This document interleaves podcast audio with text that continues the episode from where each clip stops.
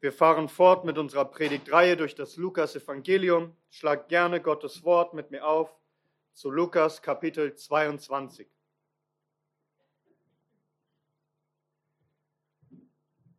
Lukas Kapitel 22, ich lese uns die Verse 35 bis 38.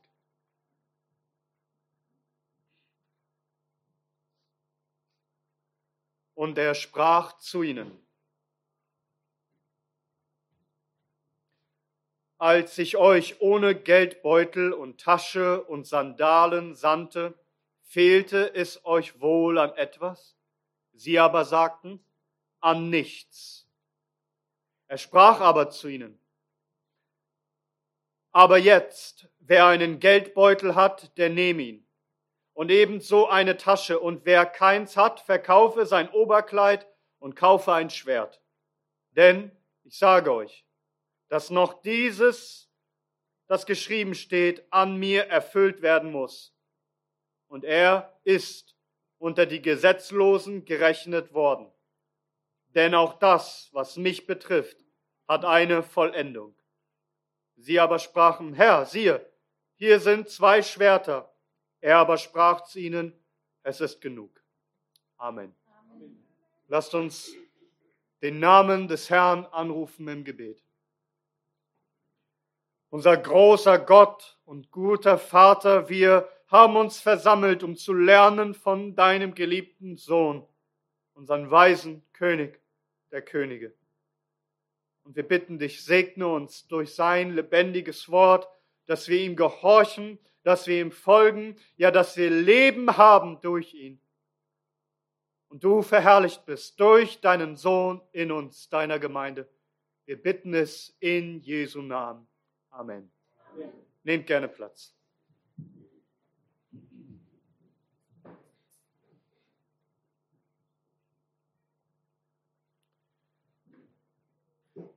Unser Herr Jesus Christus hatte gerade noch seine Jünger, insbesondere Petrus, gewarnt.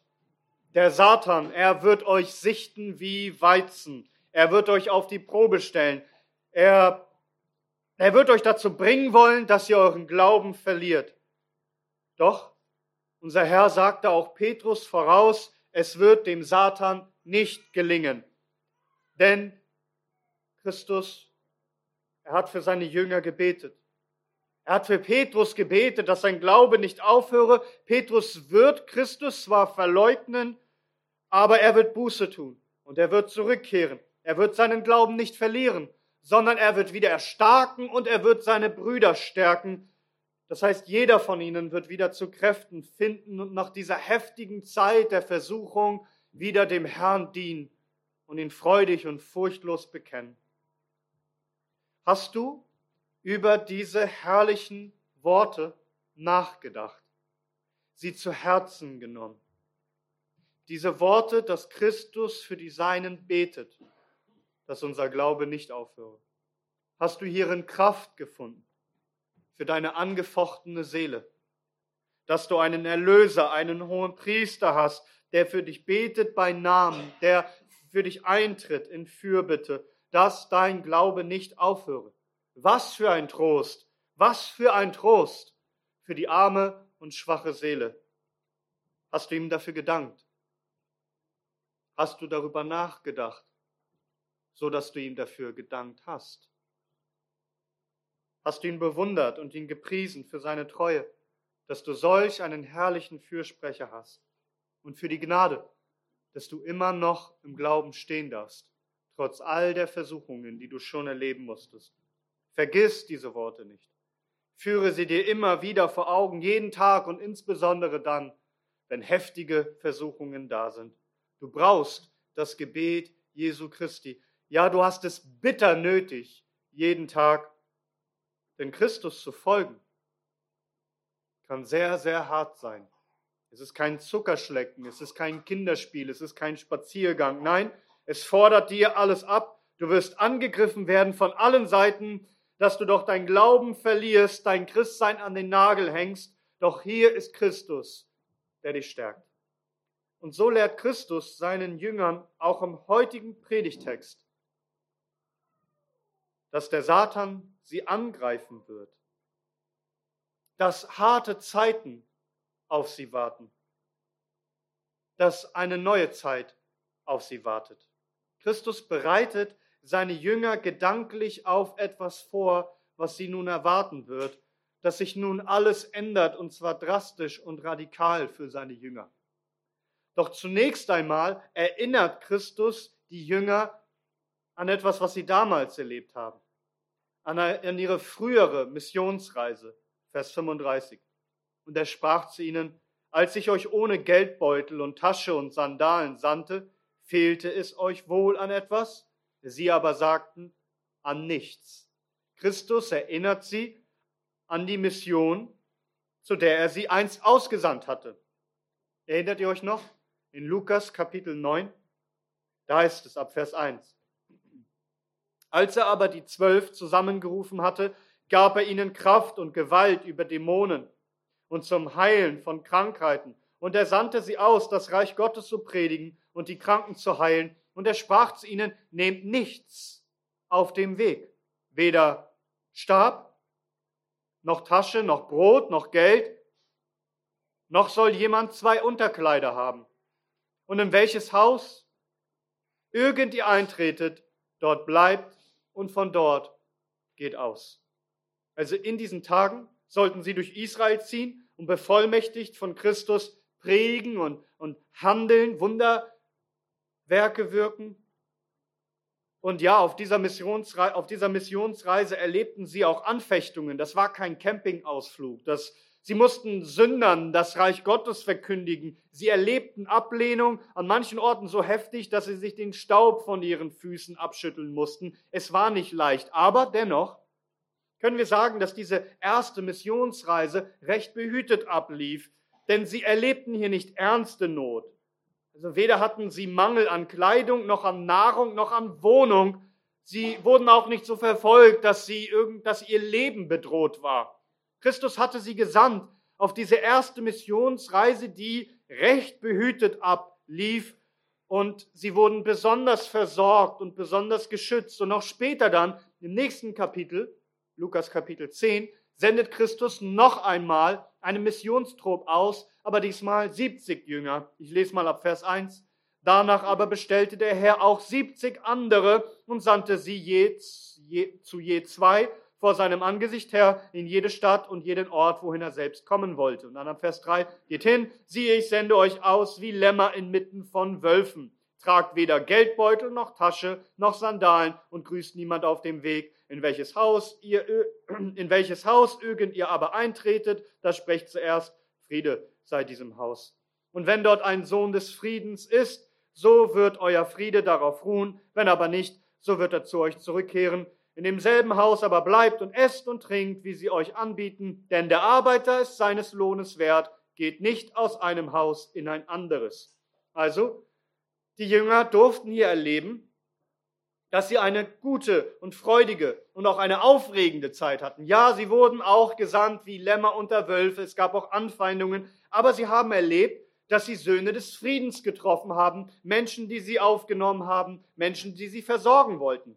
Sie kamen wieder von der Missionsreise, sie waren voller freudiger Eindrücke, mit Glücksberichten konnten sie erzählen, mit, mit Glücksgefühlen konnten sie berichten Sogar Dämonen sind ihnen untertan. Der Feind konnte nichts ausrichten. Christus erinnert sie an diese Zeit. Diese Zeit war wunderbar. Sie haben Wunder gewirkt und sie erlebten auch Versorgungswunder. Noch einmal, Christus sagt in unserem Predigtext, als ich euch ohne Geldbeutel und Tasche und Sandalen sandte, fehlte es euch wohl an etwas? Sie aber sagten, an nichts. Christus hatte ihnen damals klar geboten, nehmt keinen Geldbeutel mit, keine Tasche, keine extra Sandalen und so weiter. Das war eine Glaubensprüfung. Denn überleg dir mal, jemand fordert dich auf, zieh nun von Stadt zu Stadt, von Dorf zu Dorf in ganz Hessen. Hessen ist ungefähr so groß wie Israel. Nimm kein Portemonnaie mit, kein Geld, kein Proviant, keine Tasche, keine Wechselkleidung sodass du nichts eigenes hast. Geh so, wie du bist. Du kannst keine Unterkunft, kein Hotel bezahlen, kein Essen. aber du wirst genug haben. Man wird sich um dich kümmern. Das ist eine Glaubensprüfung. Menschlich gedacht wird man sagen, ich kann doch nicht wie ein Landstreicher durch die Gegend ziehen und, und hoffen, dass mich jemand versorgt. Ich, ja, ich muss mich doch irgendwie, ich muss doch irgendwas dabei haben. Nein, einfach vertrauen, dass Christi Worte wahr sind. Da werden Menschen sein, die euch aufnehmen, die euch beherbergen, die euch verpflegen, denn der Arbeiter ist seines Lohnes wert. Da werden Menschen sein, die euch diese Fürsorge erweisen. Es war eine Glaubensprüfung, dass man darauf vertraut, dass man sich nicht selbst versorgen muss. Aber es war auch eine Glaubensstärkung, denn genau das erlebten die Jünger. Dass genau das eingetroffen ist, was Christus ihnen sagt. Sie nahmen nichts mit, kein Geld, kein Proviant, keine zusätzliche Kleidung, doch sie hatten keinen Mangel. Als ich euch ohne Geldbeutel und Tasche und Sandale sandte, fehlte es euch wohl an etwas? Sie aber sagten an nichts. An nicht einer einzigen Sache. Wie hat das wohl ihren Glauben gestärkt, dass sie erlebten, dass der Herr sie versorgte? Jetzt aber, jetzt aber ändert sich diese Zeit. Und zwar gewaltig, dramatisch, drastisch sind sie zuvor auf eine relativ behutsame Missionsreise gegangen. So ist diese Trainingszeit nun vorbei. Es wird radikal anders für die Jünger. Von nun an weht ein rauer Wind. Die Umstände werden widriger. Es kommt hart auf hart für die Jünger. Jetzt beginnt eine Zeit des Leidens. Schaut, wie Christus sie warnt, wie nun alles anders wird. Vers 36. Er aber sprach zu ihnen, aber jetzt Wer einen Geldbeutel hat, der nehme ihn, ebenso eine Tasche, und wer keins hat, verkaufe sein Oberkleid und kaufe ein Schwert. Aber jetzt, das ist ein starker Kontrast zu dem zuvor Gesagten. Von jetzt an ist diese relativ sorglose Zeit, wo ihr euch nicht sorgen musstet, vorbei. Es wird richtig unangenehm für euch. Ihr hattet gerade darüber gestritten, wer der Größte unter euch sei. Ihr dachtet über eure Herrlichkeit und Macht nach. Ja, ihr werdet auf Thronen sitzen in Herrlichkeit. Aber jetzt, jetzt ist die Zeit gekommen, wo ihr nicht verherrlicht werdet, sondern wo ihr verhasst sein werdet. Jetzt weht ein rauer Wind. Eine andere Zeit ist angebrochen. Jetzt, wenn du einen Geldbeutel hast, nimm ihn mit. Das heißt, du wirst Geld brauchen, wo du hingehst. Hast du eine Tasche? Das heißt, etwas, wo du Proviant für dich mitnehmen kannst, nimm die Tasche mit, du wirst dich versorgen müssen. Worauf weist uns das schon hin, was wir hier gehört haben? Auf die Tatsache, dass die Leute euch nicht mehr so freundlich gesinnt sein werden. Es wird sich kaum noch einer um euch kümmern. Kaum noch einer wird da sein, der sagen, komm in mein Haus. Kaum einer wird sagen, ihr seid Arbeiter, die eines Lohnes wert wären. Ganz im Gegenteil. Da wird kaum einer sein, der sagt, komm, iss und trink. Nein, raue Zeiten kommen auf euch zu. Dieses Volk wird euch von nun an ablehnen und verachten. Die Zeit, wo ich euch davor in gewisser Weise behütet habe, ist nun vorbei. Ihr werdet nun Ablehnung und Widerstand erleben. Ich werde euch senden, nicht nur in dieses Volk, sondern auch in Fremde. Und die werden euch nicht einfach willkommen heißen. Seid gut vorbereitet, seid ausgerüstet, seid klug, trefft Vorkehrungen. Es wird nicht leicht für euch. Und wenn dieser Hinweis mit dem Geldbeutel und mit der Tasche nicht schon reichen würde, um zu verstehen, dass Gefahr auf sie zukommt, fügt Christus noch etwas hinzu, damit auch der Letzte es versteht. Und wer keins hat, verkaufe sein Oberkleid und kaufe ein Schwert. Nun, jetzt werdet ihr nicht mehr verschont. Ihr werdet angegriffen werden. Man wird nach eurem Leben trachten. Ihr schwebt alle Zeit in Lebensgefahr. Verkauft euer Obergewand, kauft euch ein Schwert. Mit anderen Worten, lieber frieren als sterben. Lieber das letzte Hemd hergeben und dafür ein Schwert haben, um Feinde abwehren zu können. Uns ist klar, dies ist kein Aufruf, andere umzubringen. Es ist ein Weckruf, man wird euch umbringen wollen. Versteht ihr, was auf euch zukommt? Aber warum? Was, was sollte denn nun passieren? Warum ändert sich die Zeit nun gewaltig so? Warum? Christus sagt ihnen, warum die Zeit sich nun drastisch ändert. Lesen wir nochmal ab Vers 36. Er sprach aber zu ihnen, ab jetzt, wer einen Geldbeutel hat, der nehme ihn und ebenso eine Tasche, und wer keins hat, verkaufe sein Oberkleid und kaufe ein Schwert. Warum?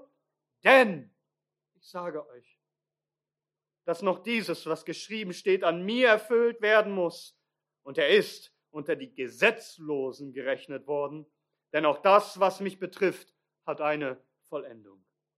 Warum werden sie ab jetzt nicht mehr so willkommen geheißen werden? Warum werden sie sich ab jetzt mehr selbst versorgen müssen? Und warum werden sie ja ganz im Gegenteil jetzt angegriffen werden, dass ihr Leben bedroht ist? Weil nun etwas mit ihrem Meister und Herrn geschieht, dem sie dienen, von dem sie vorher Botschafter, ja und Apostel schon waren, Namen eines angesehenen Rabbis. Nun, an Christus muss nun dieses erfüllt werden, was über ihn geschrieben steht. Er ist unter die Gesetzlosen gerechnet worden. Was wird passieren? Von jetzt an wird Christus zu den Gesetzlosen gerechnet werden. Das heißt, zu den Verbrechern, zu den Straftätern. Er wird verurteilt und verdammt werden. Er wird einen Tod sterben eines verurteilten Schwerverbrechers. Er der vollkommen gut und heilig und tadellos ist, der von sich sagen konnte in Johannes 15, sie hassten mich ohne Grund. Ohne Grund. Christus weiß, was ihn nun erwartet. Er zitiert hier aus dem Propheten Jesaja Kapitel 53 und ich frage mich, wie oft er diese Stelle wohl gelesen hat und von klein auf angehört hat und immer wusste, das bin ich. Dieser Tag kommt auf mich zu wo all dies an mir getan wird. Ich lese euch das, das gesamte Kapitel, Jesaja Kapitel 53. Die letzten Verse sind es dann, die, der letzte Vers, den Christus hier zitiert. Es heißt in Jesaja 53 ab Vers 1. Wer hat unserer Verkündigung geglaubt? Und wem ist der Arm des Herrn offenbar geworden? Und er ist wie ein Reis vor ihm aufgeschossen und wie ein Wurzelspross aus dürrem Erdreich. Er hatte keine Gestalt und keine Pracht, und als wir ihn sahen, da hatte er kein Aussehen, dass wir ihn begehrt hätten. Er war verachtet und verlassen von den Menschen, ein Mann der Schmerzen und mit Leiden vertraut und wie einer, vor dem man das Angesicht verbirgt. Er war verachtet und wir haben ihn für nichts doch er hat unsere Leiden getragen und unsere Schmerzen auf sich geladen. Und wir, wir hielten ihn für bestraft, von Gott geschlagen und niedergebeugt. Doch um unserer Übertretungen willen war er verwundet, um unserer Ungerechtigkeit willen zerschlagen. Die Strafe zu unserem Frieden lag auf ihm, und durch seine Striemen ist uns Heilung geworden. Wir alle irrten umher wie Schafe, wir wandten uns jeder auf seinen eigenen Weg. Und der Herr hat ihn treffen lassen, unser aller Ungerechtigkeit. Er wurde misshandelt, aber er beugte sich und tat seinen Mund nicht auf wie ein Lamm, das zur Schlachtung geführt wird, und wie ein Schaf, das stumm ist vor seinen Scherern. Und er tat seinen Mund nicht auf. Er ist weggenommen worden aus der Angst und aus dem Gericht. Und wer wird sein Geschlecht aussprechen? Denn er wurde abgeschnitten aus dem Land der Lebendigen. Wegen der Übertretung meines Volkes hat ihn Strafe getroffen. Und man hat sein Grab bei Gottlosen bestimmt. Aber bei einem Reichen ist er gewesen in seinem Tod. Und weil er kein Unrecht begangen hat und kein Trug in seinem Mund gewesen ist. Hast du das gehört? Weil er kein Unrecht begangen hat und kein Trug ist in seinem Mund gewesen. Doch dem Herrn gefiel es, ihn zu zerschlagen. Er hatte ihn leiden lassen. Wenn seine Seele das Schuldopfer gestellt haben wird, so wird er Samen sehen. Er wird seine Tage verlängern und das Wohlgefallen des Herrn wird in seiner Hand gedeihen. Und von der Mühsal seiner Seele wird er Frucht sehen und sich sättigen durch seine Erkenntnis wird mein gerechter Knecht die vielen zur Gerechtigkeit weisen und ihre Ungerechtigkeiten wird er auf sich laden. Darum werde ich ihm Anteil geben an den vielen. Und mit Gewaltigen wird er die Beute teilen dafür, dass er seine Seele ausgeschüttet hat in den Tod. Und den Übertretern beigezählt worden ist. Er aber hat die Sünde vieler getragen und für die Übertreter Fürbitte getan. Diese Worte sind es, die Christus hier zitiert. Er wurde zu den Übertretern, zu den Gesetzlosen, zu den Übeltätern gerechnet, gezählt. Diese Worte, sagt Christus, diese müssen sich auch erfüllen. Alles über mich muss vollendet werden. Dieses Kapitel spricht von ihm. Er, der keine Sünde hatte, er lässt sich tatsächlich zu den Schwerverbrechern zählen. Er wurde abgeführt und verurteilt und verdammt und misshandelt und schikaniert und hingerichtet und wortwörtlich hing er am Kreuz neben zwei Verbrechern, die dort zurecht hingen. Er wurde zu ihnen gerechnet. Die schändlichste Todesstrafe zu erleben. Er wurde eingereiht in ihrer Reihe. Er wurde zu ihnen gerechnet. Zu den Übeltätern, zu den Gesetzlosen. Und, und wenn man darüber nachdenkt, so, so möchte man ausrufen, was tust du hier? Du gehörst hier nicht hin. Du bist nicht zu ihnen zu zählen. Du bist hier fehl am Platz. Nie und nimmer darfst du hier sein. Unter den Gottlosen gezählt. Der, den Jesaja sah, in Jesaja Kapitel 6, in Johannes 12 wird uns gesagt, dass es Christus war, den Jesaja dort sah, von denen die Seraphinen sprachen, heilig, heilig, heilig ist der Herr der Herrscher. Die ganze Erde ist voll seiner Herrlichkeit. Dieser unendlich heilige und herrliche Herr, er wird Mensch, um sich zu den Gesetzlosen, zu den Übeltätern zählen zu lassen. Und wir lesen dann später, wie er festgenommen wird und Christus selbst sagt, Vers 52, seid ihr ausgezogen gegen einen Räuber mit Schwertern und Stöcken? Was glaubt ihr, wer ich bin? Es ist unfassbar, was hier geschieht. Doch wir wissen warum. Wir wissen warum. Und zwar, weil er unseren Platz eingenommen hat. Dein und mein. Das Kreuz in der Mitte der Verbrecher war eigentlich da für, für uns. 2. Korinther 5, Vers 21. Den, der Sünde nicht kannte, hat er für uns zur Sünde gemacht, damit wir Gottes Gerechtigkeit würden in ihm. Er tat es für uns. Er wurde gezählt zu den Gesetzlosen, damit wir gezählt werden zu den Gerechten. Er nahm unseren Platz ein, auf dass uns seine Gerechtigkeit zugerechnet werden möge. Christus sagt seinen Jüngern, was nun geschieht. Er wird den Tod eines Schwerverbrechers sterben. Er wird die Todesstrafe und den Zorn Gottes, den wir verdienen, auf sich nehmen. Und weil das passiert, weil diese Zeit nun gekommen ist, müssen die Jünger sich einstellen auf harte Zeiten. Denn sie sind Botschafter, sie sind Gesandte, sie sind Stellvertreter, Apostel dieses Herrn, der nun mit Todesstrafe hingerichtet wird als Schwerverbrecher. Was wird ihnen nun wohl blühen? Was wird sie wohl nun treffen? Wenn er doch offiziell von den Römern, von den Juden hingerichtet worden ist, wir wissen, dass Christus auch diese Worte in dem Obersaal sprach, also in derselben Zeit, wo er diese Worte sprach, heißt es in Johannes 15 ab Vers 18. Wenn die Welt euch hasst, so wisst, dass sie mich vor euch gehasst hat. Wenn ihr von der Welt wäret, würde die Welt das ihre lieben, weil ihr aber nicht von der Welt seid, sondern ich euch aus der Welt auserwählt habe, darum hasst euch die Welt. Erinnert euch an das Wort, das ich zu euch gesagt habe. Ein Knecht ist nicht größer als sein Herr. Wenn sie mich verfolgt haben, werden sie euch verfolgen. Verstehst du, dass das der Hintergrund ist?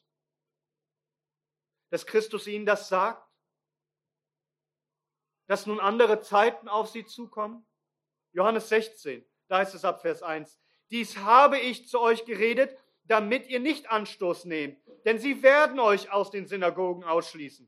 Es kommt aber die Stunde, dass jeder, der euch tötet, meinen wird, Gott einen Dienst zu erweisen. Und dies werden sie tun, weil sie weder den Vater noch mich erkannt haben. Dies aber habe ich, euch, habe ich zu euch geredet, damit, wenn die Stunde kommt, ihr euch daran erinnert, dass ich es euch gesagt habe. Ich habe es euch gesagt, was auf euch zukommt. Und dann in Johannes 16 ab Vers 32, siehe, die Stunde kommt und ist gekommen, dass ihr zerstreut werdet, jeder in das Seine und mich alleine lasst. Aber ich bin nicht allein, denn der Vater ist bei mir. Dies habe ich zu euch geredet, damit ihr in mir Frieden habt. In der Welt habt ihr Bedrängnis, aber seid guten Mutes, ich habe die Welt überwunden. Es kommen harte Zeiten auf euch zu. Auf euch wartet Bedrängnis. Warum? Weil ihr meine Diener seid, weil ihr zu mir gehört. Und die Welt hat mich gehasst. Sie hat mich verurteilt und verdammt. Sie hat mich verworfen. Und so wird sie auch euch verurteilen und verdammen und verwerfen. Wir hatten es gelesen im Lukas-Evangelium selbst, was Christus voraussagt. Er, er, er sagt dort, ihr werdet von allen gehasst werden.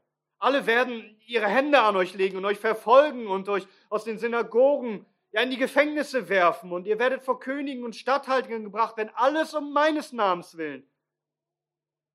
Sogar Eltern und Brüder und Verwandte und Freunde werden euch überliefern und euch zu Tode bringen. Und ihr werdet von allen gehasst werden um meines Namens willen. Das ist, was euch erwartet. Entbehrungen jeglicher Art und selbst Verwandte und Freunde, sie werden euch nicht helfen. Sie werden euch nicht aufnehmen. Ihr werdet wie Ausgestoßene sein. Man wird euch ans Messer liefern. Auf der ersten Missionsreise wurde euch alles gegeben. Nun wird man anfangen, euch alles zu nehmen. Wie es heißt im Hebräerbrief, dass ihr den Raub eurer Güter mit Freude ertragen habt. Die Menschen nahmen euch auf. Jetzt werden sie euch verstoßen. Ihr habt Fürsorge erlebt, ihr werdet jetzt Feindschaft erleben. Ihr müsst zusehen, wie ihr versorgt seid und wie ihr euch schützen könnt. Und wir sehen das denn in der Apostelgeschichte, wie überall das Leiden des Herrn über, über die Jünger kam. Und Paulus beschreibt es so in 1. Korinther 4, Vers 9. Denn ich denke, dass Gott uns, die Apostel, als die Letzten dargestellt hat, wie zum Tode bestimmt. Denn wir sind der Welt ein Schauspiel geworden, sowohl Engeln als auch Menschen. Wir sind Toren um Christi willen, ihr aber seid klug in Christus. Wir schwach, ihr aber stark. Ihr herrlich, wir aber verachtet. Bis zur jetzigen Stunde leiden wir sowohl Hunger als auch Durst und sind nackt und werden mit Fäusten geschlagen und haben keine bestimmte Wohnung und mühen uns ab und mit unseren eigenen Händen arbeitend. Versteht ihr das? Was er hier beschreibt, klingt wie das Gegenteil von dem, was, was sie auf ihrer ersten Missionsreise erlebt haben. Geschmäht segnen wir. Verfolgt dulden wir. Gelästert bitten wir. Wie der Kehricht der Welt sind wir geworden, ein Abschaum aller bis jetzt. Das ist, was auf die Jünger zukommen sollte. Der Herr wurde als Schwerverbrecher hingerichtet, offiziell von den Juden und den Römern verurteilt. Macht doch, macht euch auf etwas gefasst. Ich sende euch in alle Welt, zu allen Nationen. Sie werden euch als Verbrecher sehen. Also Geldbeutel, Tasche, Schwert bedeutet, seid vorsichtig, versteht, was euch erwartet. Feindschaft und Ablehnung und Verfolgung, Mangel und Entbehrung und Angriffe. Und wie reagieren die Jünger darauf? Vers 38. Sie aber sprachen, Herr, siehe, hier sind zwei Schwerter. Christus sagt ihr, kauft euch ein Schwert, also kommen sie und sagen, Herr, hier sind zwei Schwerter, also wir sind bereit, wir stehen bereit zu kämpfen und dich und uns zu verteidigen. Hieraus sehen wir, die Jünger führten Schwerter, aber wir sehen auch, sie haben nicht verstanden, wie sie sie jetzt einsetzen sollten. Sie dachten, auf uns wartet nun ein, ein, ein Kampf. Wir müssen Christus verteidigen. Wir müssen jetzt kämpfen in dieser Nacht. Wir sehen so deutlich dann später im Garten Gethsemane, dass Petrus das ganz genauso verstanden hat, dreinschlagen, ja sogar dreingeschlagen hat. Und Christus tadelt ihn dann. Wir lesen in Matthäus Kapitel 26. Er spricht zu ihm, stecke dein Schwert an seinem Platz, denn alle, die das Schwert nehmen, werden durch das Schwert umkommen. Und Christus gibt dann auch die Begründung, warum Petrus dort nicht kämpfen sollte in Johannes 18, Vers 11. Da sprach Jesus zu Petrus, stecke dein Schwert in die Scheide, den Kelch, den der Vater mir gegeben hat, soll ich ihn nicht trinken? Also die Jünger haben das nicht richtig verstanden. Nein, sie sollen jetzt nicht mit Waffengewalt für Christus kämpfen und ihn verteidigen. Er muss jetzt leiden. Er muss diesen Kelch des Vaters trinken. Er muss zu den Gesetzlosen gezählt werden und sein Leben geben als Lösegeld für uns. Er muss. Darum, wie reagiert Christus nun darauf, als sie die zwei Schwerter bringen? Er, er sagt einfach, es ist genug. Christus sagt, es ist genug. Das kann vor allem zwei Dinge bedeuten, wie im Deutschen, wenn ich dir sage, es ist genug. Einmal kann das bedeuten, es ist genug, es sind genug Schwerter, also wir brauchen nicht mehr. Nun, uns ist klar, dass gleich eine Kohorte kommt, also ungefähr 500 Männer, vielleicht mehr, vielleicht ein bisschen weniger. Ich weiß nicht, ob zwei Schwerter da ausreichen.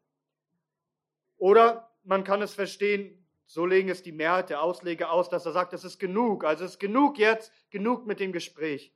Ihr versteht mich falsch. Ihr habt gehört Schwerter, aber ihr habt überhört, dass ich nun als Gesetzloser hingerichtet werden muss. Es geht nicht darum, dass ihr mich jetzt verteidigt. Ich muss sterben. Doch auch sie müssen sich nun darauf einstellen, dass sie als Staatsfeinde behandelt werden und überall als Übeltäter verworfen werden. Wir sehen das so deutlich in der Apostelgeschichte, aber auch wenn wir dann weiterschauen in die Geschichte. Ich habe euch erzählt von dem römischen Reich, wie unter dem Kaiser Nero die Christen verbrannt wurden. Warum? Weil sie einfach als Verbrecher gesehen wurden. So wurden Christen verstanden als Übeltäter. Eine Mission wartet auf die Christen, die beschwerlich sein wird. Natürlich schenkt Gott hier und dort Versorgung und Menschen kommen zum Glauben und die Arbeiter sind ihres Lohnes wert. Aber darauf müsst ihr euch einstellen. Euer Herr wurde als Verbrecher ermordet. Die Menschen werden euch ebenso behandeln. Also lasst uns nun bereit sein, für ihn Schmach und Schande und Schmerzen zu erdulden. Entbehrungen und Not und Lebensgefahr, alle Feindschaft zu ertragen. Warum? Weil er es wert ist. Denn er hat das Gesetz erfüllt und wurde doch als Gesetzloser hingerichtet. Lasst uns seine Diener sein. Wie es heißt in 2. Korinther Kapitel 11 ab Vers 23. In Mühen umso mehr, in Gefängnissen umso mehr, in Schlägen übermäßig, in Todesgefahren oft von den Juden habe ich fünfmal 40 Schläge weniger einbekommen. Dreimal bin ich mit Ruten geschlagen, einmal gesteinigt worden. Dreimal habe ich Schiffbruch erlitten, einen Tag und eine Nacht habe ich in Seenot zugebracht. Oft auf Reisen, in Gefahren von Flüssen, in Gefahren von Räubern, in Gefahren von meinem Volk, in Gefahren von den Nationen, in Gefahren in der Stadt, in Gefahren in der Wüste, in Gefahren auf dem Meer, in Gefahren unter falschen Brüdern, in Mühe, und Beschwerde, in Wachen oft, in Hunger und Durst, in Fasten oft, in Kälte und Blöße. Außerdem Übrigen noch das, was täglich auf mich eindringt, die Sorge um alle Gemeinden. Der Apostel Paulus, er hat all das auf sich genommen und es war kein Zuckerschlecken, kein Kinderspiel. Er wurde überall, wo er hingekommen ist, als Verbrecher verworfen. Doch Christus war es wert. Denn Christus hat sich für uns an unserer Stelle als Verbrecher verwerfen lassen. Und wenn wir tausend Leben hätten, wir wollen jedes einzelne hingeben für ihn. Er ist jede Sekunde wert, dass wir nicht eine Sekunde zögern wollen, für ihn zu leben und zu sterben. Gleichzeitig sprechen wir, Herr, erbarme dich über uns. Denn wie schwach und wie töricht sind wir und wie wenig bereit, all das Leiden und all die Not und all die Mühe auf uns zu nehmen, obwohl du es doch alles wert bist, denn du starbst für uns, der Gesetzlose. Für die Gesetzlosen starb der Gerechte. Er wurde zu den Gesetzlosen gerechnet, damit wir zu den Gerechten gerechnet werden. Er hing verdammt zwischen den Verbrechern, damit wir sitzen auf Thronen verherrlicht zu seiner Rechten in Ewigkeit. Lukas Kapitel 6. Glückselig seid ihr, wenn die Menschen euch hassen, wenn sie euch ausschließen und schmähen und euren Namen als böse verwerfen um des Sohnes des Menschen willen. Freut euch an jenem Tag und hüpft vor Freude, denn siehe, euer Lohn ist groß in den Himmeln, denn genauso taten ihre Väter den Propheten. Die Welt wird uns hassen. Die einzige Möglichkeit, das zu bestehen durch Gottes Gnade, das zu überstehen durch Gottes Gnade, ist zu beständig nachzusinnen und zu denken an sein Opfer. Das heißt, wir müssen alle Zeit an sein Leiden, an sein Opfer denken. Und dann wird alles, was wir opfern, plötzlich kein Opfer mehr sein für uns, sondern ein Vorrecht.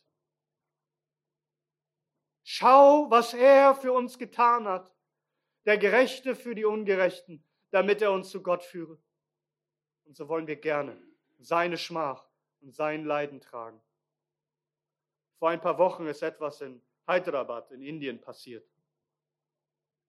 Ein Pastor, der vorher ein gottloser Alkoholiker und ein Götzendiener war, er, er bekehrte sich und wurde Pastor. Aber er ist der Pastor einer sehr kleinen Gemeinde und er muss arbeiten als Taxifahrer, weil da eben nicht viele sind, die ihn versorgen. Also er muss arbeiten mit seinen eigenen Händen und er, er fährt Taxi um sich und seine Familie zu versorgen. Eines Tages fuhr er Taxi, also vor ein paar Wochen ist das passiert, und dort hatte er einen hinduistischen Fahrgast. Er, er brachte ihm das Evangelium, er überreichte ihm ein Traktat. Am nächsten Tag rief dieser hinduistische Fahrgast wieder an, wollte noch einmal mit ihm fahren. Aber all das, dieser Anruf diente nur dazu, den Pastor an einen bestimmten Ort zu locken. Drei Männer warteten auf ihn. Sie stachen 30 Mal auf ihn ein. Er sackte zu Boden. Er blutete, er, schrie blutüberströmt. Männer von einer Security waren in der Nähe, fuhren mit ihrem Auto vorbei. Er rief um Hilfe, sie gaben ihm keine. Also, also wickelte er sich selber irgendwie mit seiner Kleidung die Wunden zu am Bauch und so weiter, fuhr einhändig mit seinem Auto zu der nächsten Polizeistation, wo er keine wirkliche Hilfe bekam. Am nächsten Morgen als es wirklich schlimmer um ihn stand, hat man ihn endlich operiert und die 30 Stichwunden genäht. Darauf müssen wir uns einstellen. Dass keine Hilfe da ist von der Welt. Dass man uns verwirft als Diener Christi. Diesen Weg geht man nur. Und man ist nur bereit, diesen Weg zu gehen, wenn man sich alle Zeit daran erinnert, welchen Weg Christus für uns gegangen ist. Darum bedenke heute neu, was er für uns tat. Die Schmach, die Schande, die Schmerzen, die Schläge, die Schläge Gottes, die Strafe, die er trug. Lasst uns ihm dienen. Lasst uns seine Mission erfüllen, dass wenn selbst die ganze Welt gegen uns ist und uns niemand versorgen und willkommen heißen will, wenn uns ganz im Gegenteil alle anfeinden und angreifen, dann wollen wir darauf gefasst sein. Wir rechnen damit, dass die Welt uns hasst wir erwarten nichts anderes. Aber all das tun wir gerne. Ganz einfach, ganz einfach, weil er es wert ist. Ihm gebührt unser Dienst, unser Leben, unser Ein und alles gehöre ihm.